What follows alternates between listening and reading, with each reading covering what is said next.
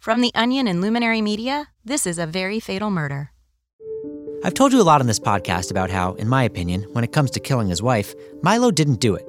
But if that's the case, there's one big question to answer Who did?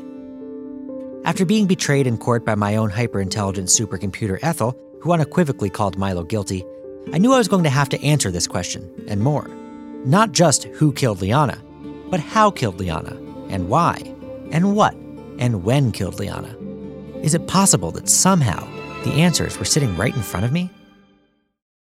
Also, just a quick note to any jury members listening right now uh, please skip ahead to episode 8, otherwise, you'll probably be dismissed.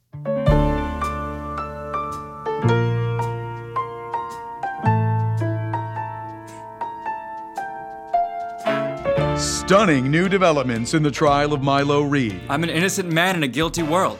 Objection! Houston, we have a solution. I saw it with my own eyes. That man murdered Lyanna. Hug theory? Huh. What's hug theory? That's me, the day after cross examining Ethel on the witness stand. I was exploring a critical online investigative tool known as Reddit. While some consider it a place for posting funny videos and cute animal pictures, Reddit is also considered a premier hub for rational thought and online debate. Thanks to its network of users across the globe, Reddit plays an integral role in solving crimes and bringing lawbreakers to justice, especially on this subreddit, r slash justice for Milo. What is Lyanna is Milo theory? Just before the trial, Sydney and I mined its archives and found troves of unexplored evidence related to the case. There were dozens of users who claimed to have been eyewitnesses, former lovers, and something called an incel slash nofap, whatever that was. Whoa, so this one says that Lyanna was actually strangled to death by the octopus that Michael Furnari was delivering, which I already kind of knew, but also that she was a cyborg the whole time. Wow, they could be onto something here. Going online, I realized there were so many theories the defense, including me, had yet to pursue. First, there was the hug theory, a theory that Milo was actually using his neck hugging drone to hug Lyanna, but accidentally hugged her too hard. Then there was metaphor theory, a theory that Lyanna was never even a real person in the first place, but rather a metaphor for climate change, and Milo was using her to teach us a lesson about protecting the coastline. But could any of these theories about Lyanna's death be true? If a single one held up in court, it could exonerate Milo, and I'd need to present it. So I called up an expert on the subject, someone known on the boards as Skeletor 69. So, Skeletor 69, as an expert in asphyxiation, do you really think it's possible that Milo's strangulation drone was actually being designed for hugs? Yes. In fact, the marks on her throat indicate that she was being hugged so hard she lost consciousness. I know firsthand that strangulation marks are scarier and far more intense. Skeletor 69 is a moderator on Reddit, or what they call a mod. He or she had a lot of interesting theories about Lyanna's death. But do you think an octopus could really strangle Lyanna? Of course, David. Octopi are incredibly intelligent and strong. In fact, each sucker can produce suction forces of 800 kilopascals. Perhaps the octopus was trying to hug her. Whoa, yeah, I hadn't thought of that. Like most of the internet, Skeletor's theories were brilliant, yet hard to dissect. Believing them was one thing, but proving them was a whole different ballgame. No, sir, you may not drop a corpse into the Santa Monica Pier Aquarium, even if it is for a court case. Why would you say that my baby was actually Milo Reed? Why would you say that? He murdered her! Hey, Sydney, I think I dropped my keys in this octopus, I, I mean, fish tank. I'm gonna need you to drive over here. Thanks.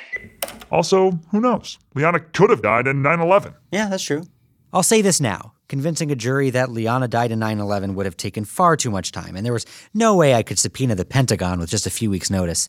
And then, per usual, that's law speak for as usual, the justice system got in the way. Honorable Judge Nazarian, I would like to enter into evidence r slash justice for Milo. Objection. Speculation. Sustained. Mr. Pascal, if the defense wishes to enter justice for Milo into evidence, it must be done as a single theory, not a whole subreddit. The systemic suppression was almost more than I could bear. Perfectly good evidence just brushed aside.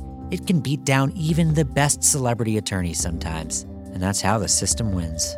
But luckily, there was one theory that I did have the time, energy, and resources to prove, and it was none other than Milo Reed's. That witness, Michael Furnari, that guy's an incest freak.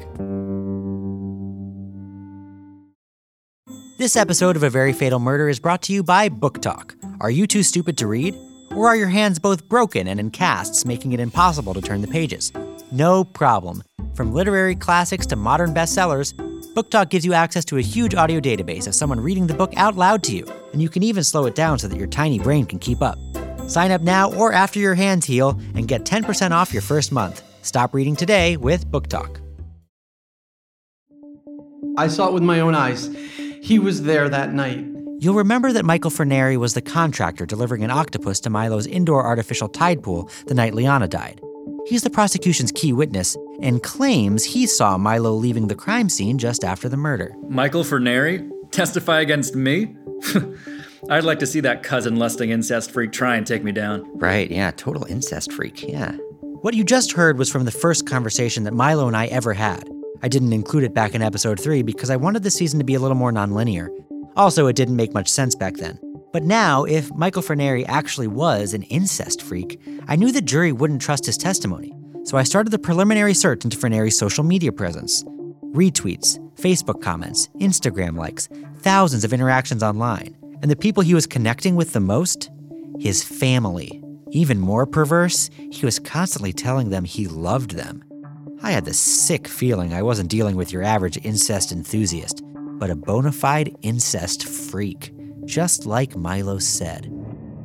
All right, here we go. Camera one, you rolling? He's here. Three weeks ago, I created a Facebook account for a fake woman named Molly Trumbull. As Molly, I messaged Michael Furnari claiming I had recently received the results from a 23andMe kit indicating we were half siblings via Michael's dad, Robert, who I said had abandoned Molly's mother when he learned she was pregnant. Following weeks of back and forth, I finally lured Furnari to a house outside Long Beach under the pretense of a family reunion. Hey, Michael, it's me, your half sister. Want to come in and get to know each other better? What you're hearing is an actor I hired to voice Molly. Sydney refused to help out on this one, and I didn't want the stunt to put any women in real danger, so Molly is played by an 11 year old boy named Colin. And don't worry, there's no real blood relation. I can't wait to come downstairs and finally meet you, Michael. I wonder if you'll share any family resemblance. What's that? The following is what happened between Molly and Michael Furnari. Is he an incest freak? And would his perverted tendencies be enough to poke holes in his testimony? You be the judge. I think my good looks got passed down from our shared dad. And if you look half as hot as I do, wow. I'm sorry, I can't hear anything you're saying. Can you please come downstairs? Why does she need to come downstairs? So you can have sex with her, you pervert? Hey, aren't you Milo's lawyer? What are all these cameras? What is this? You tell me. Oh my god, you brought a kid to an incest meetup? You are one sick puppy. Wait, well, why are you here? Where's Molly? I'm supposed to be meeting my sister right Have now. Have a seat, Michael. Why did you come here today? Because I wanted to meet my half sister. I really don't have much family. And you wanted to meet her so you could seduce her. No, I wanted to grab coffee somewhere, but she said we had to meet here. Oh, I know. I sent you those messages, and you fell for them because you're a cousin lusting deviant. Oh my god. I know all You're about how the incest gene is passed down, Michael. You probably got it from your mom and dad, who you love sexually. Oh my god, you are sick in the head. You're just like Milo. I don't think You're the a lunatic. gonna be happy when they find out their key witness crossed county lines to solicit his own half sister for sex. What else are you lying about, Furnari? The sting operation didn't end in handcuffs and a tearful straight to camera confession as I'd hoped, but it wasn't a complete loss. I was able to at least insinuate that Furnari could be an incest freak, thanks to some carefully edited footage that I uploaded to Reddit with a message encouraging users to investigate the matter themselves. 11 minutes after the video uploaded, Redditors posted Michael's home address. 80 minutes later, a user posted a photo of his children waiting for their school bus. And a couple hours after that, two users posted a video of themselves standing in the Furnari's living room. Finally, nine hours after the original video went up, prosecutors announced Furnari had withdrawn his testimony in the Milo Reed case and fled the country. With his family, no less. Yuck. No one can definitively say for certain whether Michael Furnari was or wasn't really an incest freak, but what's important is that Milo and I called him one. A lot. We cast a substantial cloud of suspicion over his testimony. But Milo's defense, led by me, still had another bombshell up our sleeves, and it was about to blow. Next time on A Very Fatal Murder. Oh, this is definitely the big one. Ah, okay, Korean tacos? Now I've seen everything. This episode of A Very Fatal Murder was brought to you by me, David Pascal, and Onion Public Radio. as well as Future Farmhands of America and Big Dog t shirts.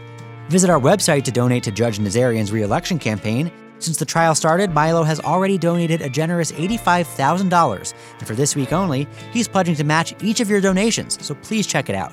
Even just a small donation really, really helps our case. And finally, one last thank you to all the Reddit sleuths, amateur investigators, and anonymous vigilantes who provided information on Lyanna and Michael Furnari for this episode. We could not have done it without you. Please, please, please keep those theories coming. From The Onion and Luminary Media, this has been A Very Fatal Murder.